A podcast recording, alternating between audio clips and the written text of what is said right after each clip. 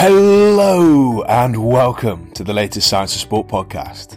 I'm your host Matt Solomon, and today I'm delighted to be joined by Dan Howells. So, Dan has worked for more than 15 years in elite sport. He's worked with Olympic and Paralympic programs, including Team GB Rugby Sevens through 2016 and 2020. More recently, he's been focusing on leadership and mentoring, making sure that young developing practitioners can get the best out of themselves and have the best career they possibly can. So, without further ado, it's time to welcome Dan onto the show. So, Dan, welcome to the Science of Sport podcast. It's an absolute pleasure to have you here. Thank you. Thank you for having me. Oh, thank you very much for, for giving up your evening. So, uh, can you give us a quick introduction as to who you are and what you've been up to until now? Yeah, so I am historically a strength conditioning coach. I started out nearly 20 years ago now, which seems terrible to, to reflect and see it over that duration of time. But yeah, I was a rugby player and I transitioned quite quickly into strength and conditioning. And most of my time has been spent in high performance sport, whether that's in Olympic or Paralympic programs, professional rugby clubs, and also some time in Major League Baseball as well, leading uh, a department over there in strength conditioning as well. Uh, most notably, or most recently, some time spent with the GB team leading up to the Olympics in Tokyo last year. And since then, I've just been doing more some more consultations, uh, consultancy work, and, and a significant amount of work with coaches of tomorrow in, in a mentorship program that I run. Absolutely excellent, mate. So you've got a, a, huge wealth of experience, and we're going to tap into some of that rugby experience today. Um, I think we could have done a podcast on uh, on a hundred different sports by the sound of it, but uh, we're gonna we're gonna tackle rugby. Um, and with that in mind, uh, rugby is obviously an intermittent sport where you have some huge guys smashing into each other, right? And they're going to need some muscle mass. You come in at let's say, let's say uh, 14, 15, 16 years old, and you are a kid. Um, how do you pack on that much muscle mass to be ready to play professional rugby? I mean, that, that takes years of effort, right? Yeah, I mean, there's a number of factors con- to consider, especially at that age. I think the first thing is my experiences within elite sport are that if you've got an aspiration to be at the elite level, that skills play a significant role in your ability to differentiate yourself as an elite player. So, first and foremost, there should not be a cost of your skill development at the advantage of potentially gaining mass, for example. So it's really important to be balanced in your approach.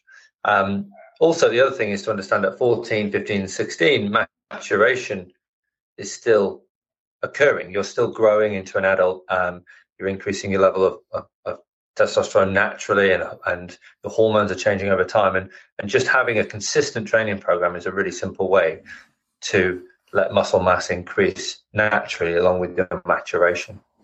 Um, after that, as you as you reach more of your your later years and teens, it, it's more about the strategies you implement to create hypertrophy, basically, which comes down to three very simple factors, and those are going to be the mechanical tension that you put on muscles and uh, the, the, the damage that you can create essentially uh, within safe reason, and the metabolic or the, the, the ischemic stress that you can can create in the muscle. And those three things need to be catered for in your training program.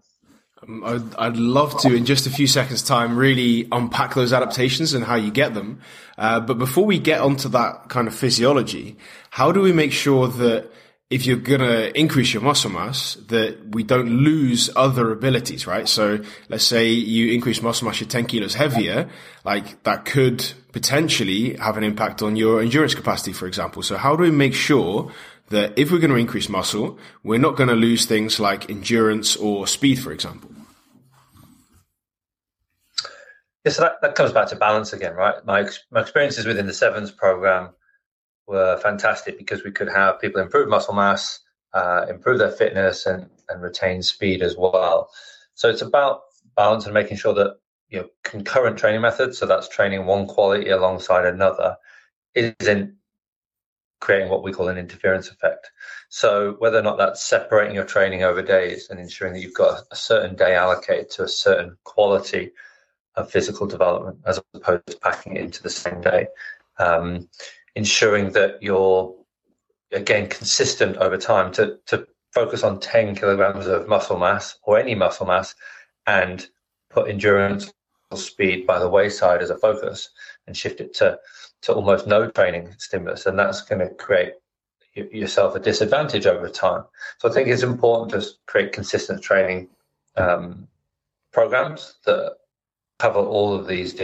Um, and again, it comes down to consistency for me. So consistency in a speed dose, consistency in a fitness uh, dose, and also your hypertrophy, your muscle. It doesn't need to be volume. I think that's the first thing that we think more is more. And actually, it's about the intentional, very specific focus on training. So if we can be very specific with 30 minutes of speed work a week and very intentional and specific with two very specific isolated fitness sessions a week and very specific with three hypertrophy or, or, gym resistance type training sessions, then we can get the adaptations we occur alongside each other. But if we're doing the opposite and we're trying to um, do four or five weightlifting sessions a week and four or five fitness, we're actually more is not more in that case. And you're actually going to create fatigue. You're actually going to create more cortisol, which is inadvertently going to uh, limit your ability to create muscle or stimulate muscle growth. Um, so it's really important to be balanced and, and be smart with your programming. And I think uh, we're going to touch on some of that later in terms of specifics and how you would then go about planning those things.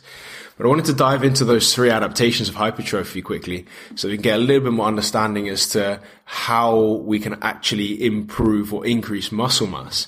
So when we have those, those three variables which you mentioned, or the three adaptations, how do we specifically target those adaptations as individual uh, aspects of a training plan?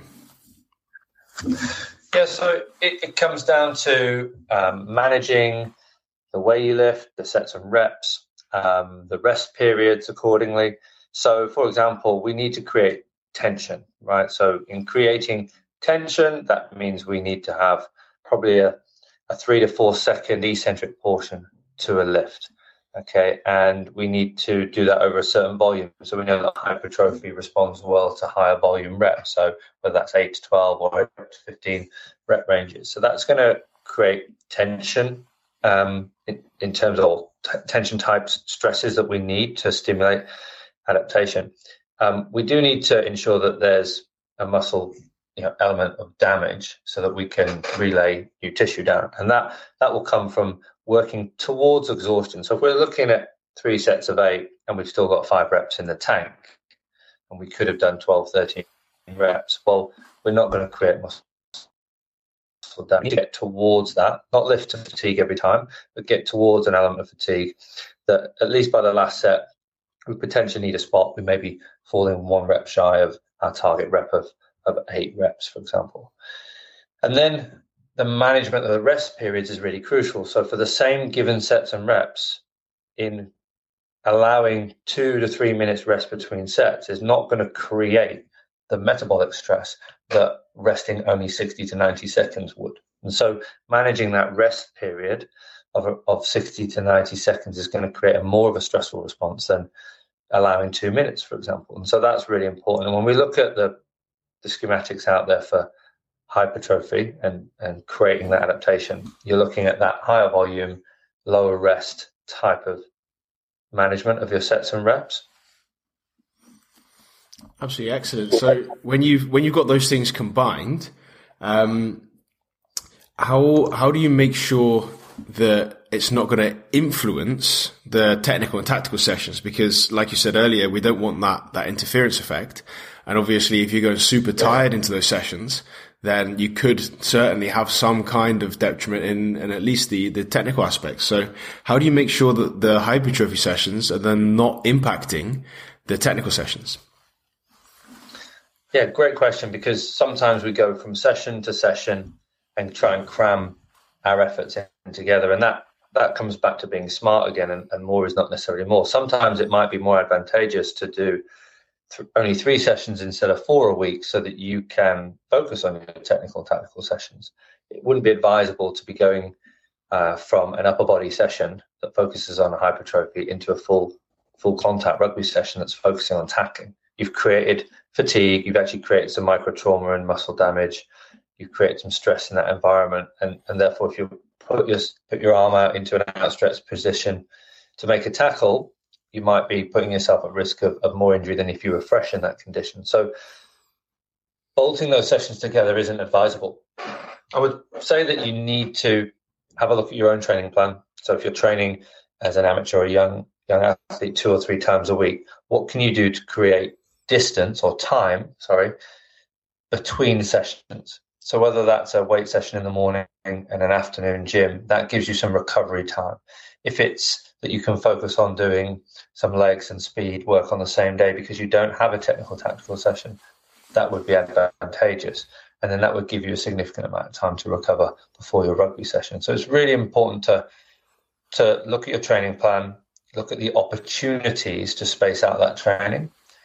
Equally, it's important to, in a, in a given training week, with performance potentially on a weekend, game on a, on a weekend, to front load your week with some of the higher stresses and pull back with some of the lower stresses uh, later in the week as well. So lots to consider. Plenty of it comes down to what's what's on paper in front of you and where you can find opportunities to create the stimuluses you need without a consequential negative effect on the subsequent training session, which shouldn't be too close to the one you've just completed.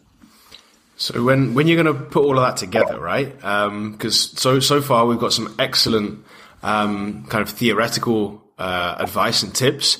So when you're going to put all of that together, how would you design a program to increase muscle mass for rugby players?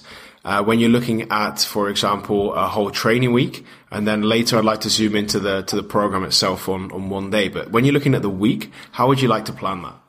So, with respect to a uh, schoolboy training program or a professional training program, um, let's go for let's go for a professional academy. Like let's say uh, an 18 year old who wants to to break into the first team.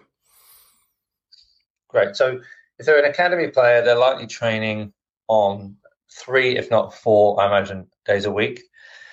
The typical approach to structure of a week is going to have likely some elements of speed early in the week, um, and then probably three weight sessions. And, and that just comes down to how an individual wants to program. Personally, I would be splitting into uh, a lower and upper and total body um, training organization at that point.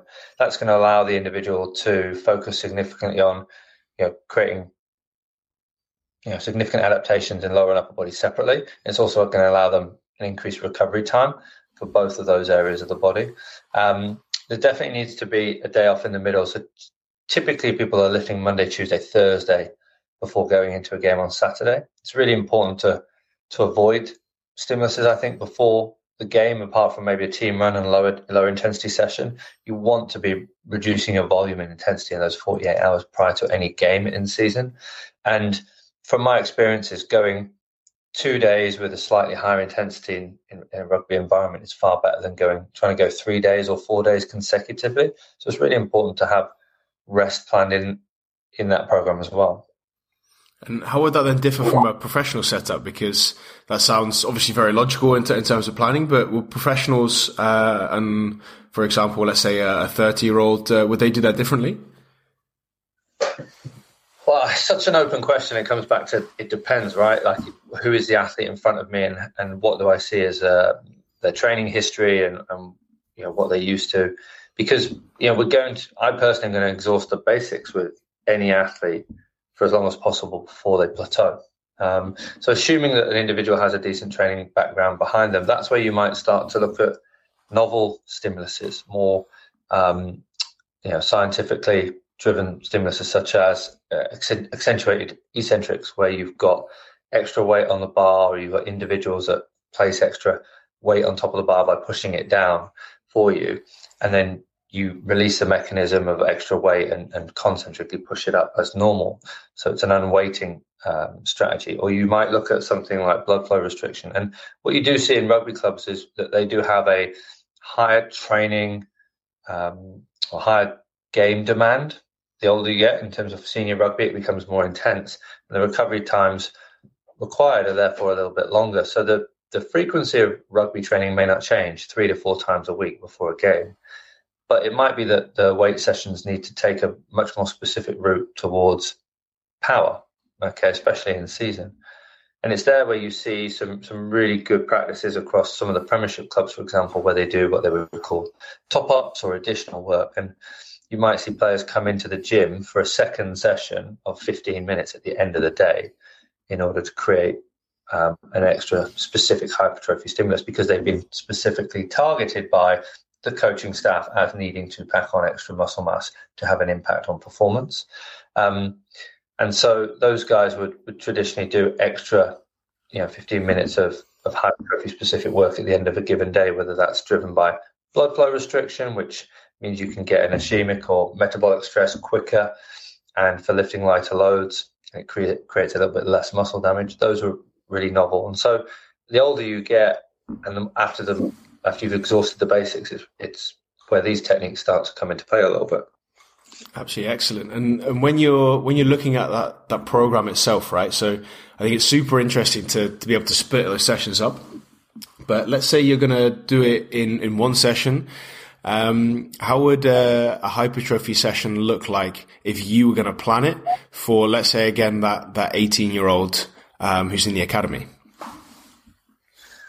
Yes, yeah, 18 year old. I still would hope that that individual ha- is on their path of movement competency. You know, they'll have some lifting background behind them, um, but I wouldn't be pushing them into novel or specialist uh, sets and rep schemes. So it'd be really, really simple. What I would hope is that at that age they're still mastering the basics, those compound lifts of uh, you know, your bench, your squat, your your pull, your hinge uh, activities. And I would go for bang for buck at the beginning of every session with a big major lift to start with. So something like a squat or a bench is going to create a really big hormonal um, drive, a really good acute response that you can carry through the rest of the session. It's also going to recruit the most muscle fibers. And then as you go through a session, you can start to do some, some what I would call ancillary or supplementary work that might be more single arm or dumbbell orientated. Um, but I'd be looking to ensure that if it, it was purely hypertrophy driven, that it would be higher reps. Um, as a general rule of thumb. But sometimes I've looked to use some more more strength exercise or strength sets and rep schemes with some of those compound lifts um, to you know create the, the biggest recruitment drive possible and then follow that up with some higher volume work. That higher volume work has to be in that eight to twelve rep range. I'm probably going to be looking at three to four sets max. You see a lot of examples of training programs for hypertrophy that are far greater volume, but those aren't for athletes that are, are training. Those are uh, for, for their sport. Those people might be training for bodybuilding and, and lifting might be their sport anyway. So I personally would be shooting for a maximum of four sets because I'd want quality over quantity. So I'd want you know three or four sets, of ten to twelve, with really really strict eccentric form, so control and creating tension on the way down, and really strict rest periods. It's a really good way to to target hypertrophy as well is, is your, your superset situations. Where you look at agonist and antagonistic type of balance of, of your, your your exercise selection and that's another way to do it but personally if you're playing rugby and rugby is happening in the week it's important to not overdo that so i'd probably be looking at a major lift and two or three additional supplementary exercises on top of that to ensure that i wasn't carrying a ton of fatigue into those technical tactical sessions as well. And I would set my expectations or the expectations of the athlete that we're looking at just you know a pound and a half a week of, of increased muscle mass, so that it's we, we're committed to a two three month period to pack on a couple of kilograms. That's absolutely excellent. I think it's it's really good to hear that there's uh, there's goal setting involved in that as well, right? So it's not just a case of oh well we'll do a hypertrophy program and we'll see what happens, but we'll do a hypertrophy program and at a certain point afterwards, we're going to measure you. And there's some kind of responsibility there for, okay, well, I'm the S&C coach. Uh, I programmed X, Y, and Z, but also the dietitian had a role in this to make sure that they were eating enough, uh, the protein requirements were sufficient, etc. Um, I think that's a really nice way to, to see that whole team working together instead of just uh, an S&C coach working on an island.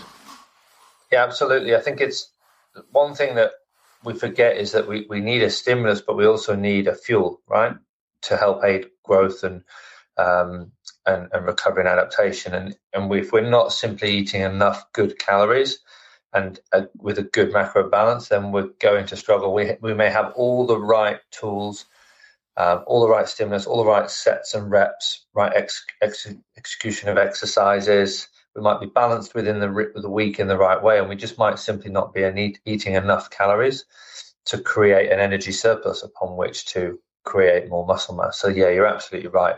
Doing this in unison with um, a nutrition plan is going to be absolutely critical. Absolutely excellent. So, uh, Dan, in terms of time, um, I think that's absolutely spot on. Um, for for the guys and girls who want to find you uh, in terms of what you're doing now, where can they best find more information about who you are and what you've uh, what you're doing at the moment? Yeah, so I'm frequently on on Twitter uh, at Howells Dan H O W E L L S D A N. I also have a a website for aspiring and developing practitioners and coaches, um, and that is called uh, Collaborate Sports. That's www.collaboratesports.com. There's opportunities there for individuals to attend free webinars with high performance practitioners, and it's all discussion based and collaborative in nature, which is the focus to to bring real world examples to practitioners. Um, and yeah, equally, I'm accessible through that website or or as I say on Twitter and uh, Instagram as well. Absolutely excellent. And uh, you were telling me just before we came on uh, that you were doing some uh, some free work with different practitioners as well. So yeah, absolutely, definitely uh, get stuck into that one as well because uh, I think yeah, a lot of practitioners could uh, could benefit from a little bit of advice here and there. So absolutely brilliant. Yeah, and just on that, it was uh, you know a recent post about networking this this week that got some really good engagement for some really senior and experienced practitioners, um, and that's on LinkedIn. I'd advise going to have a look at that because uh, a lot of it was was suggesting for individuals to you know reach out intentionally to individuals and and network and, and broaden their support system around them. Um, so yeah, equally, if people want to reach out for me, uh, reach out to me, then I'm always going to be getting back in touch with them to offer some advice where I can. Brilliant, Dan. So, massive thanks for your time and effort today. I really appreciate it, and I look forward to speaking soon. Great, thanks very much. Cheers, buddy. Bye. And that's it. Once again, a massive thanks to Dan for all of his hard work on today's podcast. I really appreciate it, and I'm sure you do at home too. Before you leave, I want to point you in the direction of our Coach Academy. The Coach Academy is a series of lectures broken down into bite sized chunks. So if you've enjoyed today's podcast, there are a range of great lectures in there available for you completely for free if you use the link in the show notes. So hit that link in just a few seconds time and you can find yourself diving into the depths of hypertrophy and how you can use that to improve physical performance. And of course, if you have enjoyed today's podcast, it'd be fantastic if you can give us a recommendation to a fellow coach, an athlete, or a friend. That means that we can keep bringing you the best possible guests and the best possible content. And that's it. Once again, a massive thanks from me and Matt Solomon for Science of Sport, and I'll speak to you next week.